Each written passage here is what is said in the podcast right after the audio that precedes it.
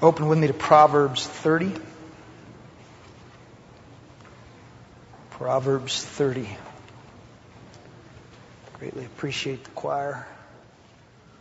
All of Pete's efforts and all of your efforts. Tremendous blessing. You're singing like that. You get a little elevated off of that, huh? I'm telling you what, feel the Holy Ghost. This is the last of my back-to-school sermons, because tomorrow you'll be back in school. I was thinking that one way to solve many of the problems we have at school is to separate the schools by gender. Then the boys wouldn't have to be tragically hip, and the girls could all cover their midriff because there'd be no boys to attract. Amen? We wouldn't have to worry about girls getting on the wrestling team. Can you imagine? This world is nuts. All our male schools wouldn't have women teachers in them prescribing Ritalin to try to make the girls act like the boys act like girls. Hallelujah. Be a better world all around, wouldn't it? All those male teachers would be unafraid to just pop that little punk upside the head. And it would bring order to our schools. We wouldn't have to have metal detectors anymore. We wouldn't have to worry about discipline problems. We'd just beat the fuzz off them. Amen. Sounds like a good idea to me.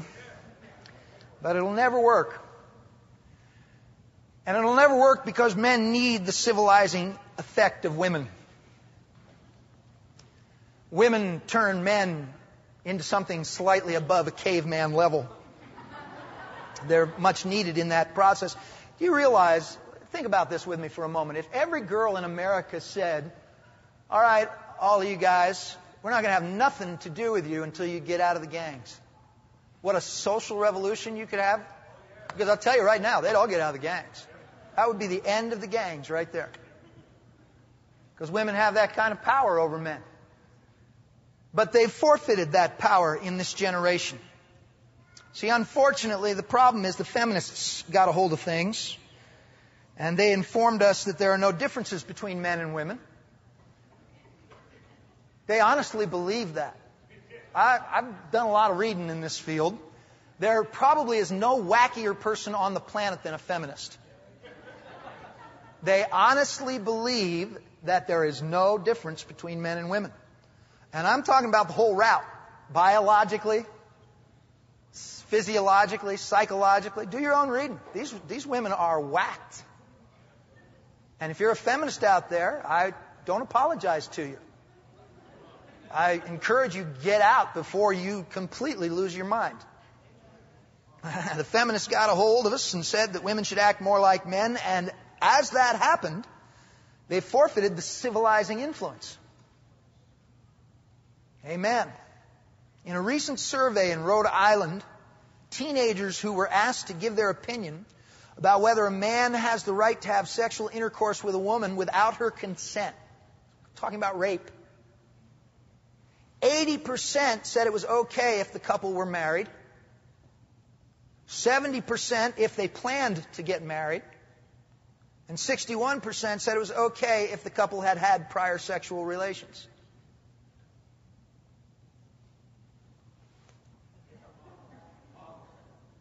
Let me just inform you, if you're so pinheaded you don't get it. Rape is never appropriate under any circumstances. It's an interesting group here tonight. In another study, 65% of the boys replied that it was acceptable to force sex on a person after dating her for 6 months. And 1/4 of the boys said it was acceptable to force sex on a date when you've spent money on her. And these are the chumps that want to date our daughters. I recommend you get a big gun. And I recommend you meet these studs at the door and say, if you ever show your face on this property again, I'll just blow it off.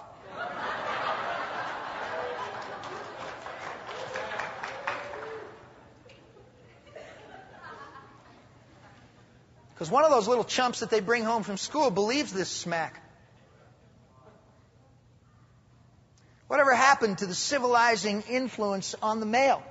In the last 25 years, our culture has been completely reshaped by feminist and libertine thought that has demolished the instincts of modesty and of chivalry. Both of those are absolutely crucial dynamics in interaction between the sexes. As soon as you lose modesty and chivalry, or modesty and honor, if you'd rather use that term, you have forsaken all of the underpinnings that explain how we are to treat each other. And without those reference points, we're sunk. So since we can't opt for gender-based schooling, we're going to have to settle for a good verbal thrashing tonight. And so boys and girls, listen up. Proverbs 30, verses 18 and 19 says, "There are three things which are too wonderful for me, for which I do not understand. The way of an eagle in the air, the way of a serpent on a rock, the way of a ship in the midst of the sea, and the way of a man with a girl." It's just incomprehensible. Let's pray.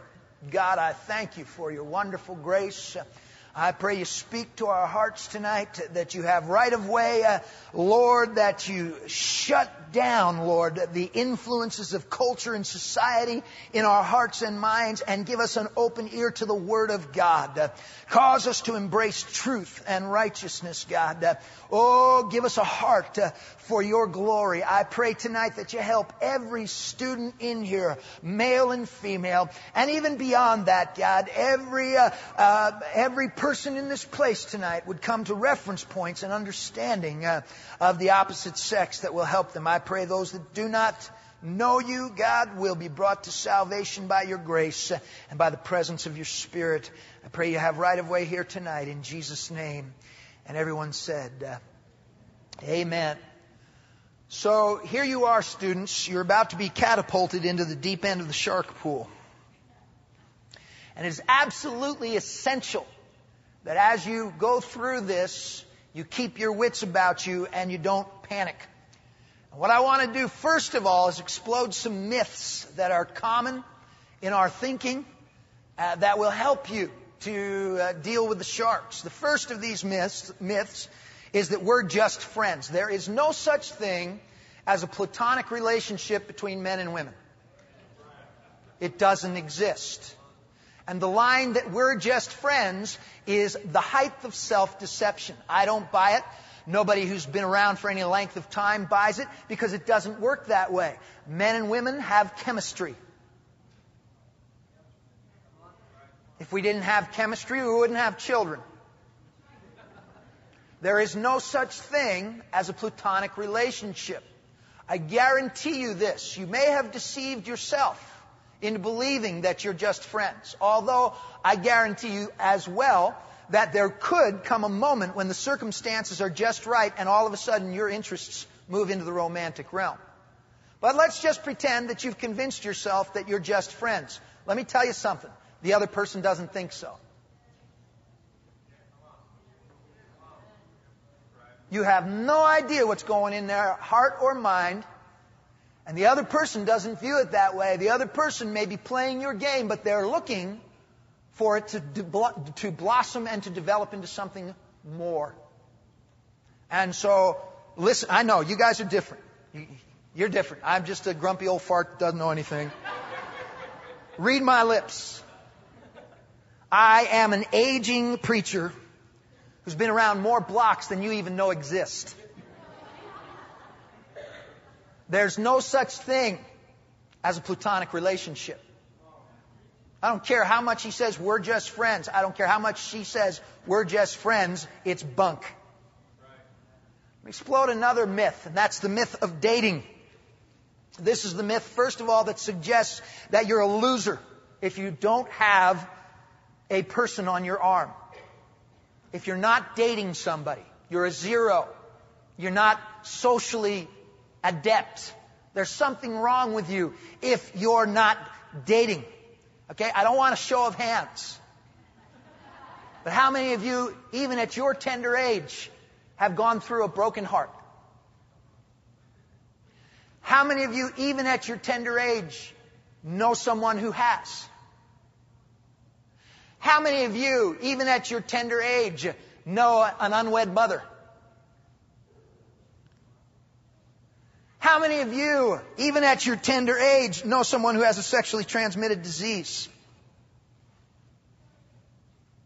How many of you, even at your tender age, know someone who began to date someone and the next thing you know, they're both backslidden?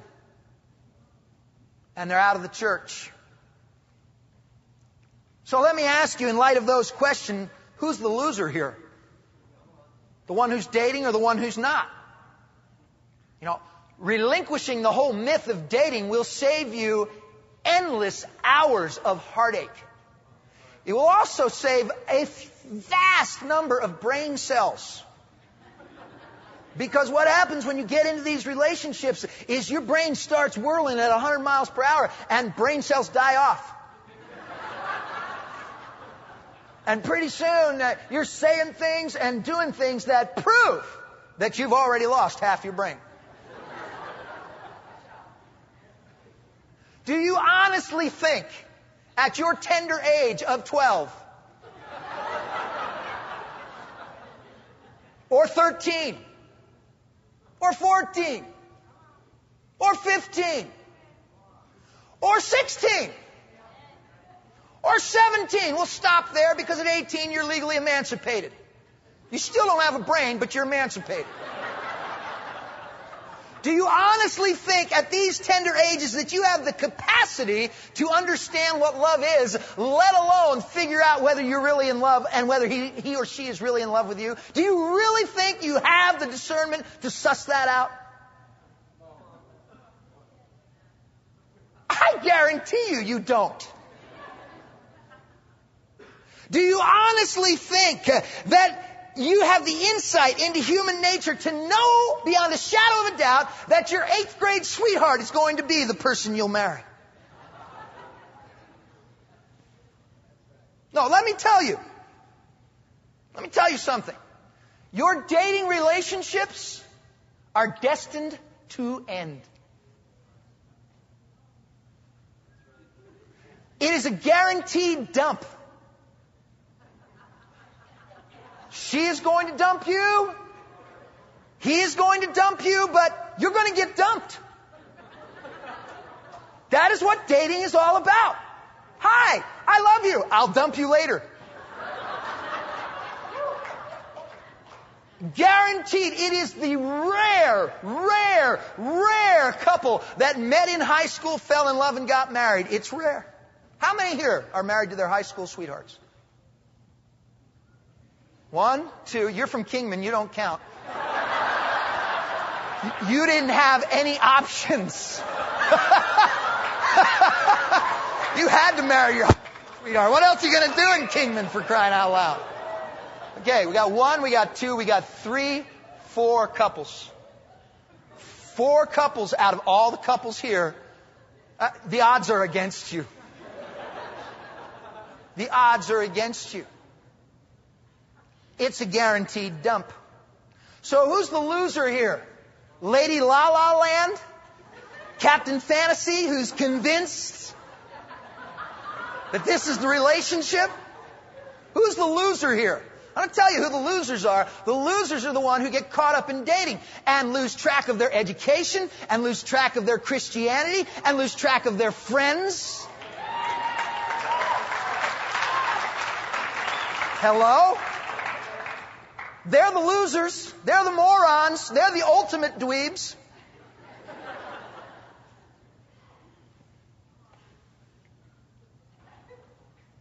I could crank this sucker up if you want.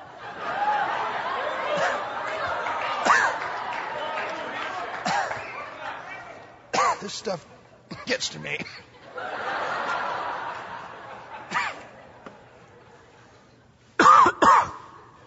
You say, well, that's not why I'm dating. I'm not dating to find my husband or my wife. Then what are you dating for? You dating to get pregnant? You dating to have a pet? so you can show them off, take them out for walks.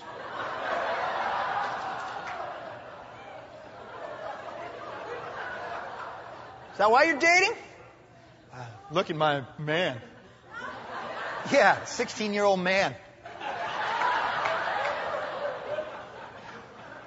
Look at my sweetheart, my babe.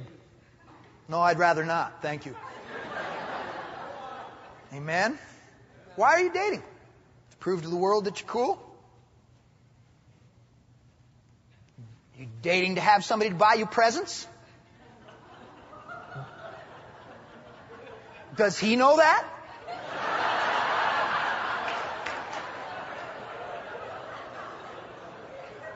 Are you dating so you can have a squeeze that you can kiss on, or worse? Is that what it's all about? You know, you're just one of the local dogs? You just got to have your... Did you know that dating isn't in the Bible? You won't find it anywhere. Nobody dates in the Bible. They court. They move into engagement. Before they hardly even know each other, they're engaged. And then they have a period of time, and then they finally consummate the marriage. But you won't find dating in the Bible. It's not something that is a Christian practice. It's not something that is a Jewish practice. In fact, in a large part of the world, it still isn't practiced. Dating, it simply isn't on the radar screen of a lot of the world. It's something that is cultural.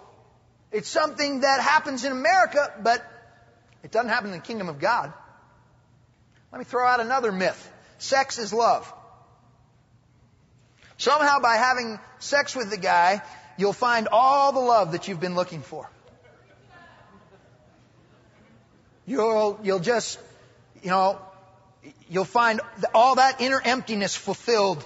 And all your father's failures to give you the attention you deserved will no longer matter because now you have someone who genuinely loves you. This is what he whispers in your ear. I love you. If you loved me, you'd have sex with me. He's a lying, manipulative swine. Amen, Pastor Lamb. And you believe him. It's time to get the air in your head checked.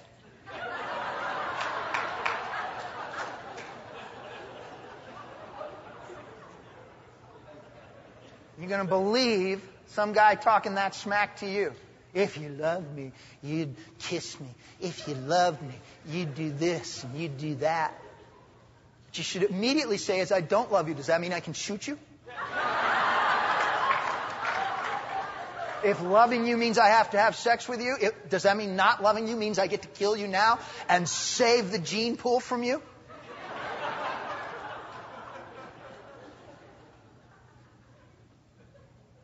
So innocent young Christian girls, desperate for love, and often under great social pressure from their idiot girlfriends, who are saying, oh yeah, you really ought to do it. It's not bad, it's great, blah, blah, blah, blah, blah.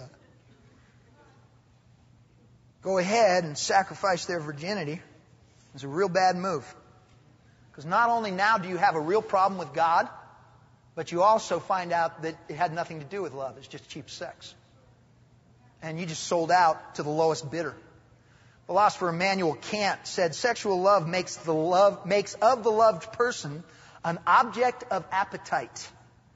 As soon as one has the person and the appetite has been satisfied, the person is cast aside as one casts away a lemon which has been sucked dry. Isn't it true? If you are just the object of my appetite, once my appetite's satisfied, I don't want to go on eating. I don't want to go on having anything to do with you. I got from you what I wanted. And you were dumb enough to give it to me.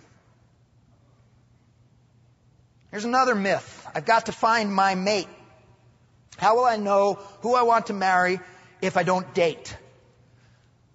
Here's how you know. You watch them in church. You look for guys and girls that are in the prayer room. You look for guys and girls that are on outreaches. You look for guys and girls that are involved. You look for guys and girls that are soul winners. You look for guys and girls that are more in love with Jesus than you are. That's how you find the right one. You watch, you observe, you see how they interact socially.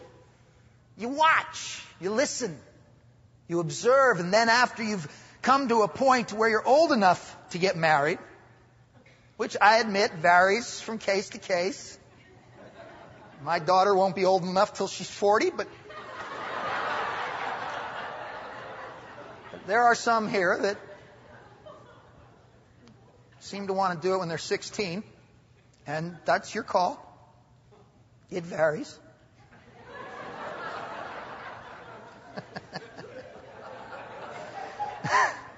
But once you get to the point where you're old enough to get married, then what you do is you begin to see each other with the express purpose and the express intent of finding out whether this person is really someone that you could spend the rest of your life with. You're going to dig a little deeper now. You're going to start seeing each other a little bit more. This isn't really dating. This is the inception of courting. We're checking it out to make sure we want to go a little further. If it looks like that's where this is heading, then you get engaged. And then shortly thereafter, you get married. That's how it works. That's how you find out if the person you want to marry is really the person you want to marry.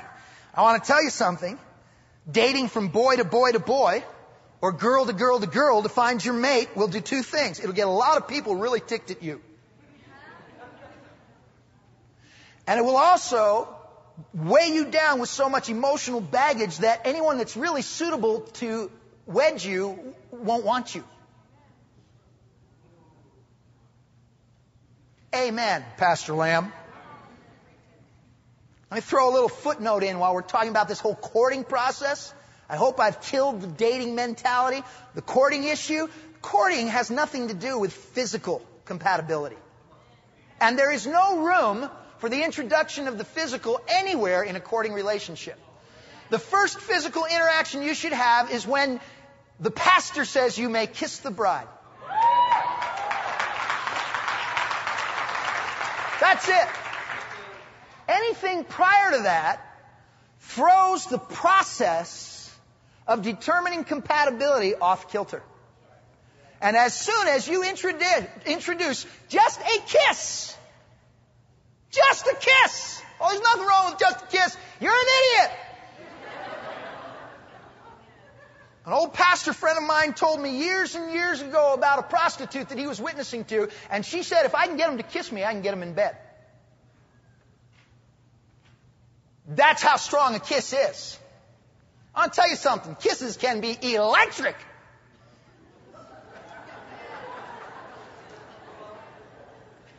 And as soon as you introduce that chemistry into the relationship, you've moved it off its moral base. You've moved it off of the realm of using your brains, and you've moved it into thinking in the flesh, and you're dead. From that point on, all your judgments are off. Oh, Pastor, you're such an old prude. I was an old hippie. You're not talking to a prude. You're talking to a guy who's been around. And so you can blow this off if you want, or you can listen to me. If you blow it off, you'll regret it. The Bible says in Song of Solomon, just so you know the Bible's on my side, I charge you, O daughters of Jerusalem, do not stir up or awaken love until it pleases. In other words, don't get certain things moving ahead of time. Don't get this whole love thing, happening until you're ready to commit to this and make a marriage of it. And if you abstain from the physical connections, I guarantee you that when you marry, you will rejoice the rest of your days. You will be so happy that you didn't violate. You will be so happy at the decisions you made, and I can tell you right now, the happiest marriages I know are marriages between two virgins.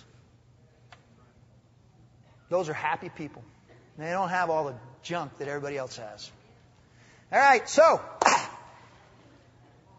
Society has done away with all of this. There used to be rules of conduct that would be in place that would cause this kind of preaching to be unnecessary. We used to have a society that understood two things, modesty and honor.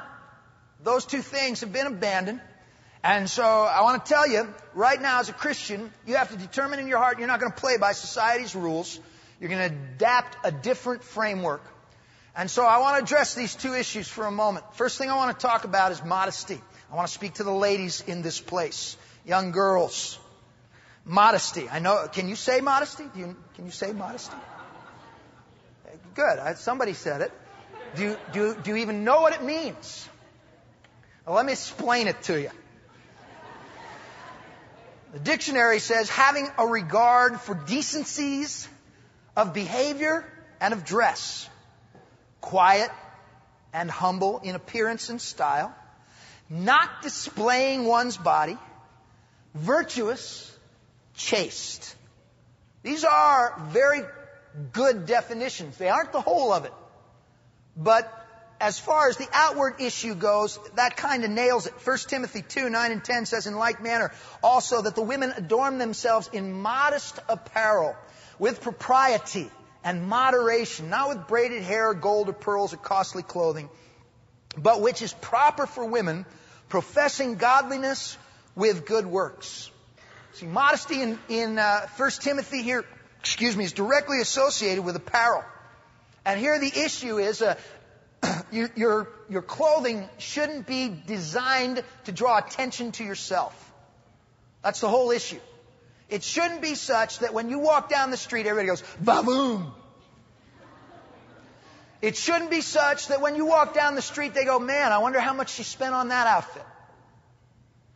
It shouldn't be such that draws attention to you. That's really what the issue is in our text. Let me tell you something about the way you dress, girls.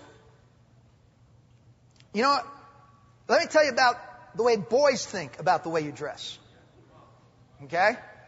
If you dress like a whore, they think you are one. Nutty, huh?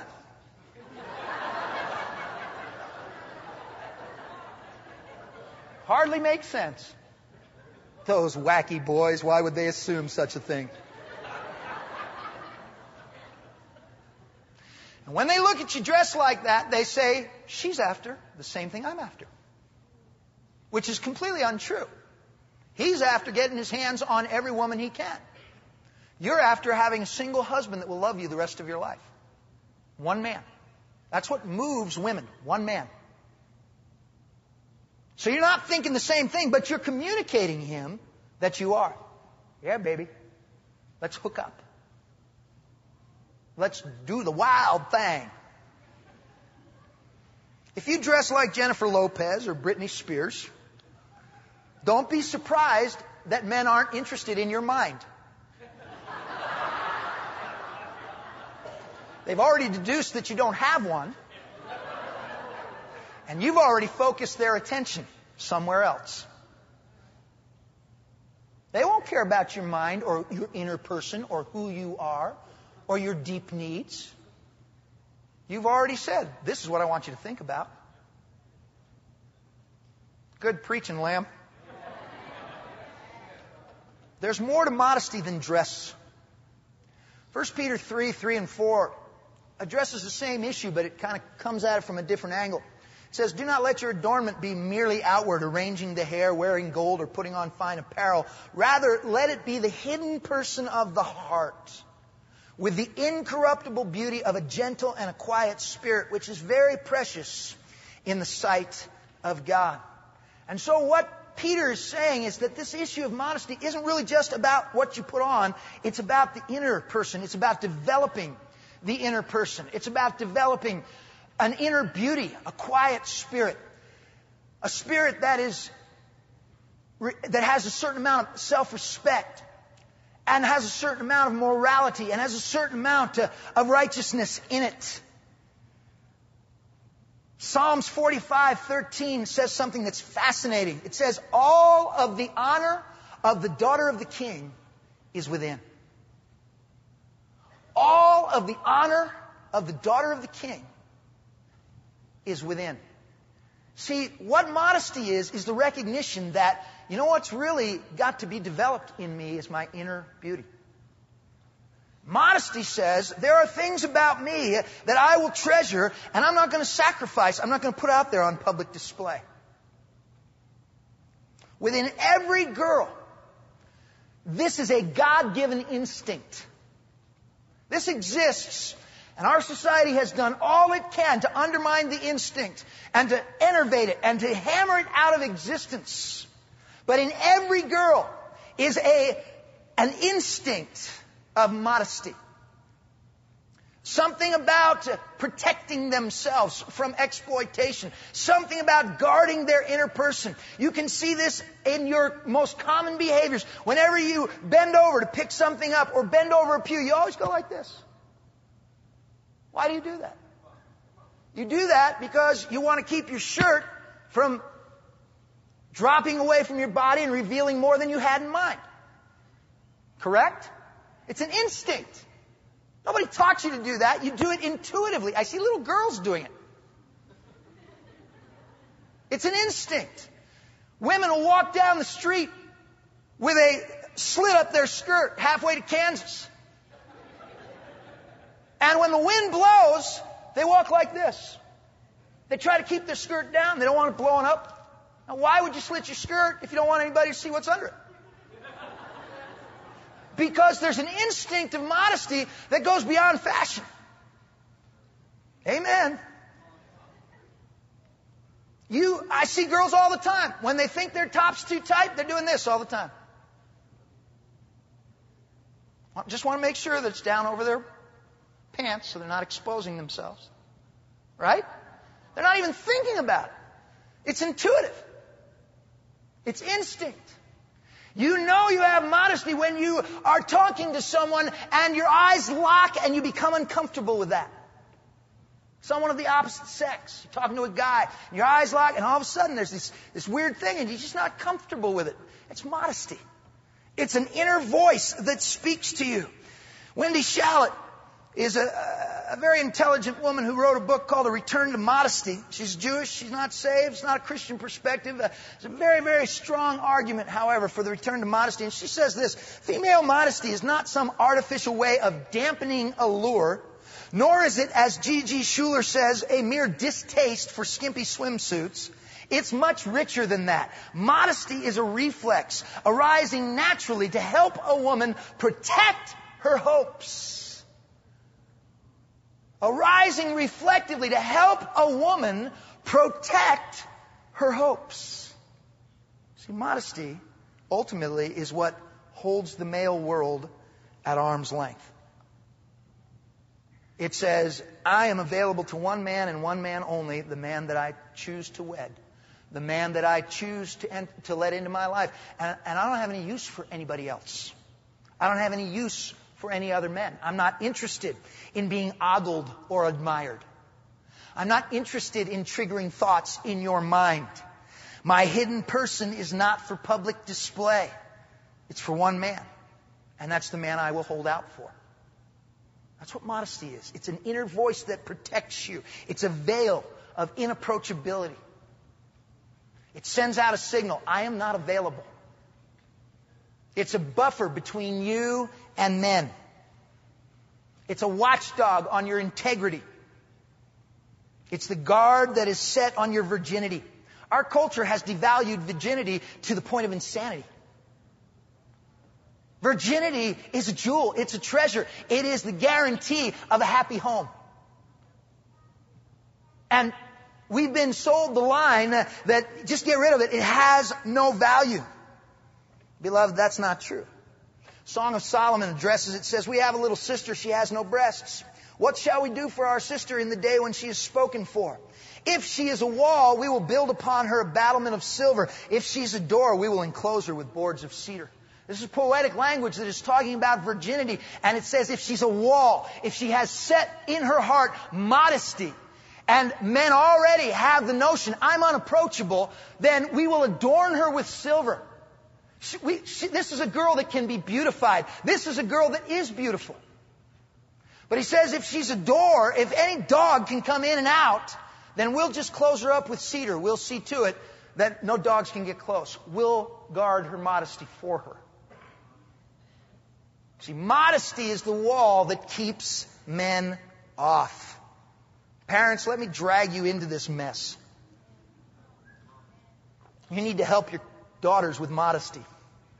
You need to teach them how to dress modestly with helpful comments like, "You'll go out dressed like that over my dead body."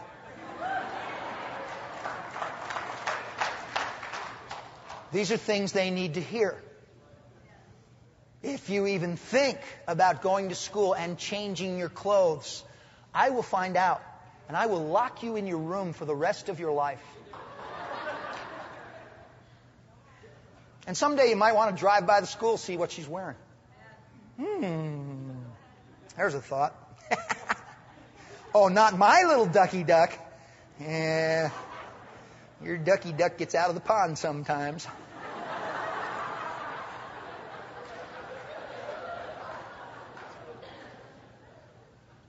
You also need to give your daughters enough love and dignity that they don't have to go looking for it somewhere else. And this is especially true of fathers. The father-daughter relationship is really unique. It's absolutely unique. Sons are great. Sons, you can just slap them around, throw them around, have a good time. Just look at Heath Flitcroft. That's what sons are for. But daughters, man, they're something that you protect and you cherish and you bestow on them enough love and dignity that they are completely comfortable with themselves. Amen.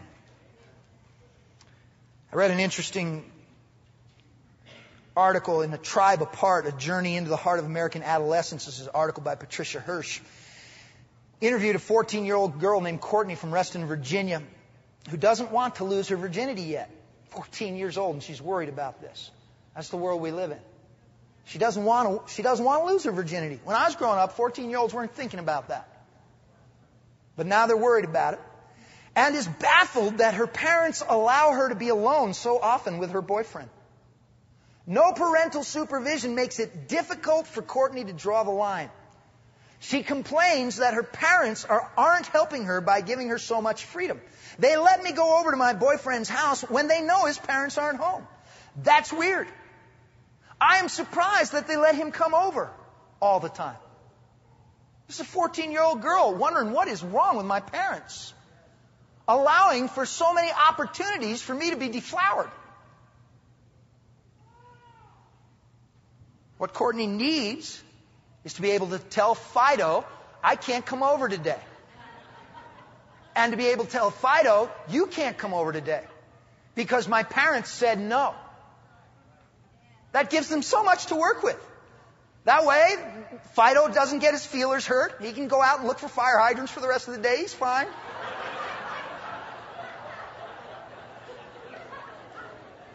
He doesn't feel bad. He understands. This girl's got troglodyte parents. I have nothing I can do about it. And that's great. And here she has the perfect out. My daddy said he'll kill you if you come over. If you want to come over, go ahead. But I saw him cleaning his gun. The bottom line in all of this is modesty, though it flies in the face of fashion, is your greatest safeguard. It's what separates you from all of these boys that are after you. It's your big brother that walks along beside you in the corridors of school and glares at all the punks that would hassle you and gives dirty looks to all of the little devils that would seduce you if they can. Modesty walks along beside you and says, no, there's lines you can't cross. I've already established those lines, and you're not welcome. See, so if you're playing the look-at-me game, girls, you're playing the wrong game. And you are opening yourself, whether you understand it or not, to a wicked assault. Furthermore, it can't be a mixed message. It's got to be clear. I'm a modest girl. I have values. And that's it. You can't say, "Here, Fido, bad Fido."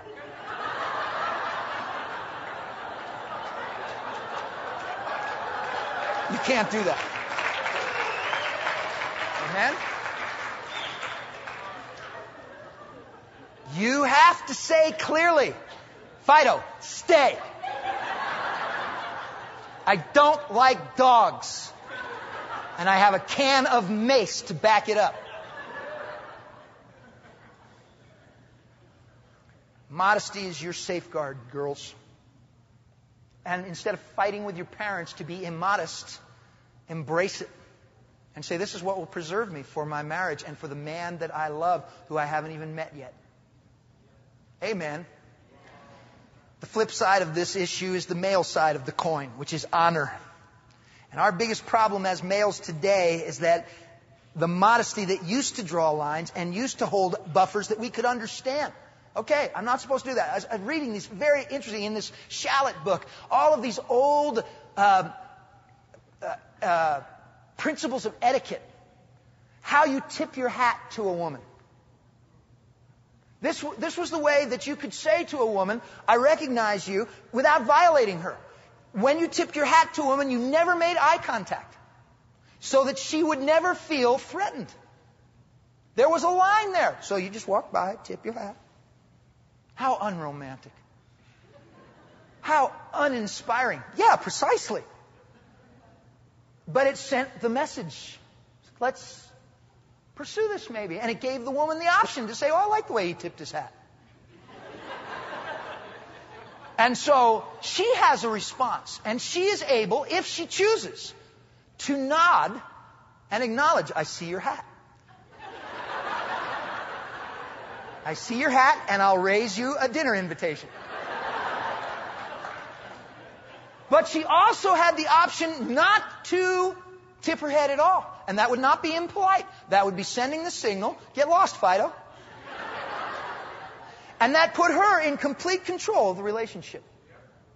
So these are the kind of things that used to exist. And we laugh at it. We say it's Victorian. Yeah, but Victorians didn't have the problem with teen pregnancy that we do. And they didn't have the problem with anorexia and bulimia and girls mutilating themselves like we do. And they didn't have all of the baggage going into their marriages like we do. And they didn't have a 50% divorce rate like we do. And I think the Victorians knew more than we do. But unfortunately, the Victorians are all dead. And that leaves us with us. And we don't have those lines drawn. Don't touch. Don't get too close. Don't stare at me, you little perv. Those lines don't exist anymore. They've all been abandoned. And in fact, the exact opposite messages are being sent. Touch, stare, ogle. So what do we do, guys? I want to tell you right now, just because women have lost the concept of modesty doesn't mean for you as a Christian it's fair game. What used to define a gentleman was that he would not cross the lines of modesty. That's what used to identify you not only as a gentleman but as a man. If you crossed the lines of modesty, you were something less than a man. You were something less than admirable. You were something less than completely human. There's something wrong with you. And so what this means is you and I have to establish our own limits of propriety. If they won't set them for us, men, we have to set them. Amen. We have to have more respect for them than they have for themselves. And Job said in Job 31:1, I have made a covenant with my eyes. Why then should I look upon a young woman? Job, without the line of modesty being drawn for him, drew his own line and said, you know what? I'm not going to ogle the girls. I don't care how skimpy their clothes are. I'm not doing that. I'm going to shut it down. As soon as it starts waddling down the aisle, I'm going to shut it down. I ain't going to look at it. I'm not going there. Proverbs 6:24 and 25 says to keep you from the evil woman. Tells you something about women. Keep you from the evil woman, from the flattering tongue of the seductress. Now, let me tell you something. Another line you're going to have to draw, man, is what you'll talk about with girls. And what kind of conversations you'll have with them. He says, do not lust after her beauty in your heart, nor let her allure you with her eyelids. And so this means I'm going to avoid the seductress. I'm not even going near a woman who has no modesty. or morals because I'm afraid of them. This is a healthy fear. This means that you're not going to try to get from her what is hers alone to give. Maybe you read about the Spur Posse over in Lakewood, California. It's a group of young athletes who were running around molesting any girl they could find.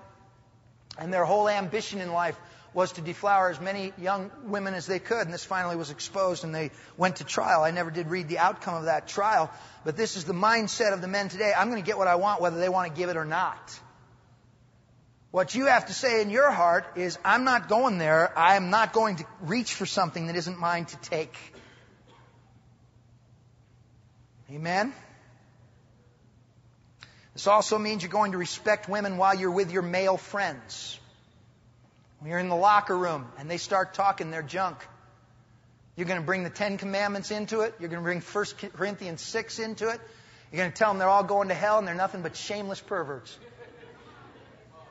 You're not going to enter into the locker room conversation except with hellfire and brimstone because you honor women and you're not going to let other men talk smack about it. Boy, oh boy, won't that start some good fights? It's all right. There are some things that are worth fighting for. Amen. There has to be a certain denial in your heart, young man, of the accepted standards of the world. You're going to have to honor the fairer sex, even if they're not looking for that. You have to restore chivalry. God will not hold fornicators guiltless.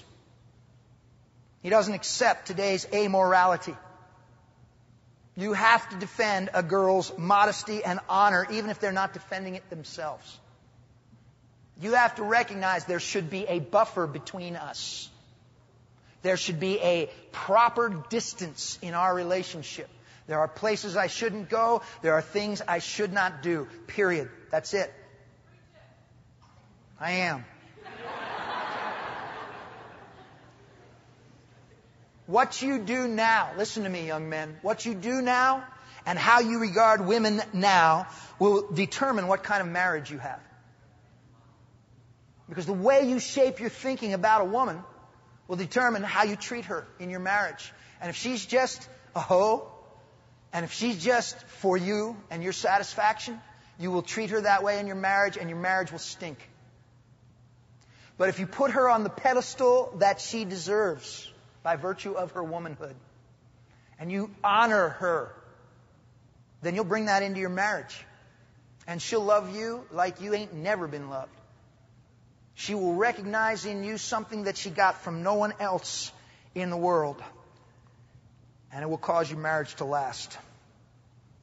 It'll also have a great deal to do with whether you'll make heaven your home or not, the way you view women now and the way you deal with them. Because I want to tell you something. I've watched through the years, and every young man that I've seen go for the fornication bait, I'd say 98% of them are gone to this day. Because the problem is they let the genie out of the bottle, and it's real hard to put him back in. Once you awaken certain desires, they are really hard to overcome. And this is especially true in the sexual realm. Proverbs 23:27-28 says, "For a harlot is a deep pit, and a seductress is a narrow well. She also lies in wait for a victim and increases the unfaithful among men." Women who have no modesty, women who are sexual predators, are women who increase the unfaithful, or in other words, increase the number of people that are not saved by their actions amongst men. It's the rare man that survives fornication. So there you have it, children. The water's full of sharks. And you've been thrown into the deep end. My advice is swim for shore real quick. Get out of the pool and wait for Prince Charming and Princess Leia. I'd like every head bowed, every eye closed.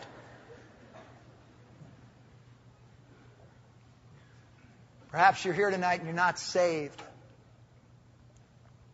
You don't know Jesus. You don't know the wonder of sins forgiven.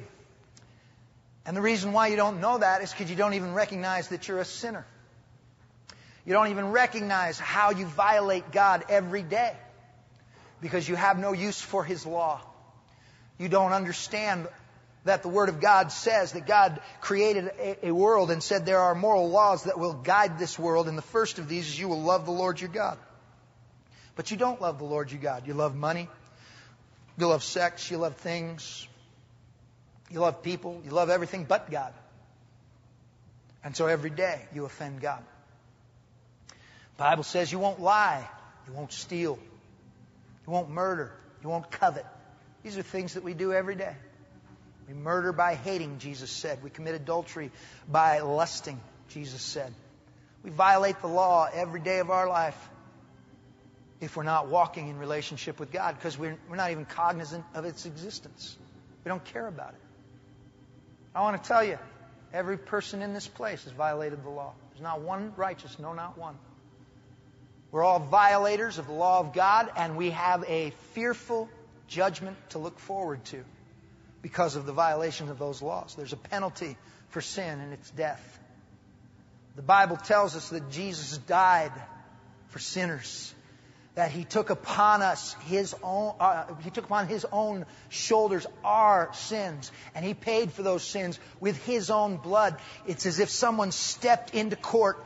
Here's the judge. He's called you guilty, and rightly so, because you know you are guilty. You know you violate God's law, and God speaks to you and says, "You're guilty. Off with your head." And someone steps in and says, "I will take his place. Let him live. I'll die." That's exactly what Jesus did.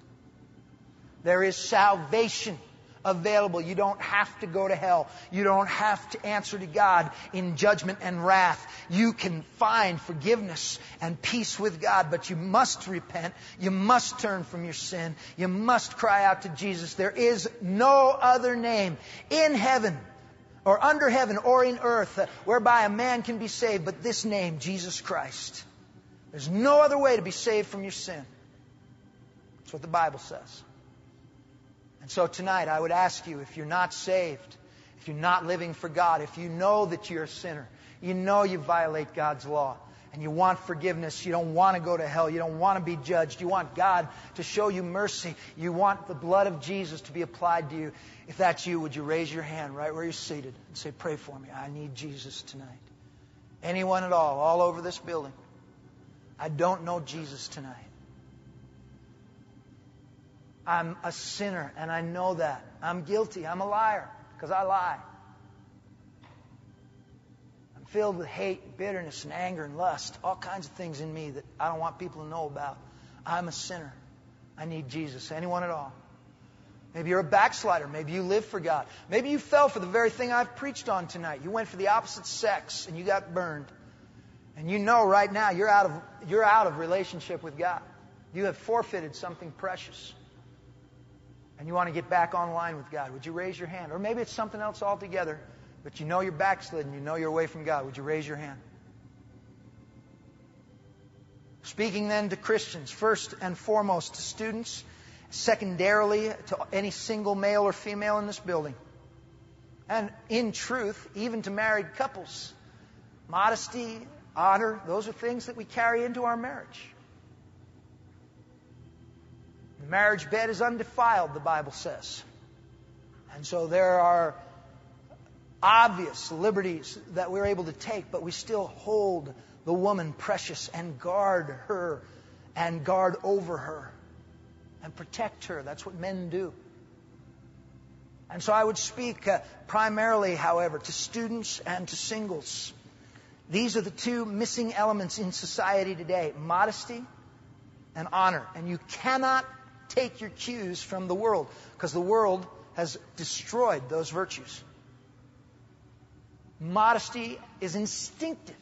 Ladies, you know in your heart of hearts. But you have to be willing to face perhaps the reproach of modesty in a society that doesn't value it, that actually mocks it. You have to say, "You know what? There's something more important about me than your opinion. I am worth more than your opinion." You have to find that in yourself and in your relationship with Christ. You have to develop an inner attitude about what you will and will not give away. Lines that you will draw, a buffer that you will erect around yourself to keep the men at bay. Men, you must be men of honor. You must recognize that women are not sexual objects. They are women. They are humans. They are precious in the eyes of God. They have value, and God built into them this wonderful mystery of virginity. And He wants that to be safeguarded. He doesn't want you violating it.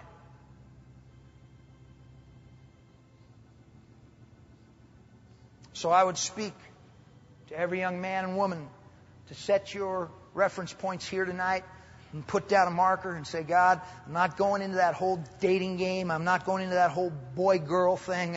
I'm going to live righteously, and I'm going to build boundaries and honor boundaries that honor God. We're going to stand together. We're going to open this altar. If God's speaking to you, I want you to come. We're going to sing this song, On Bended Knee I Come.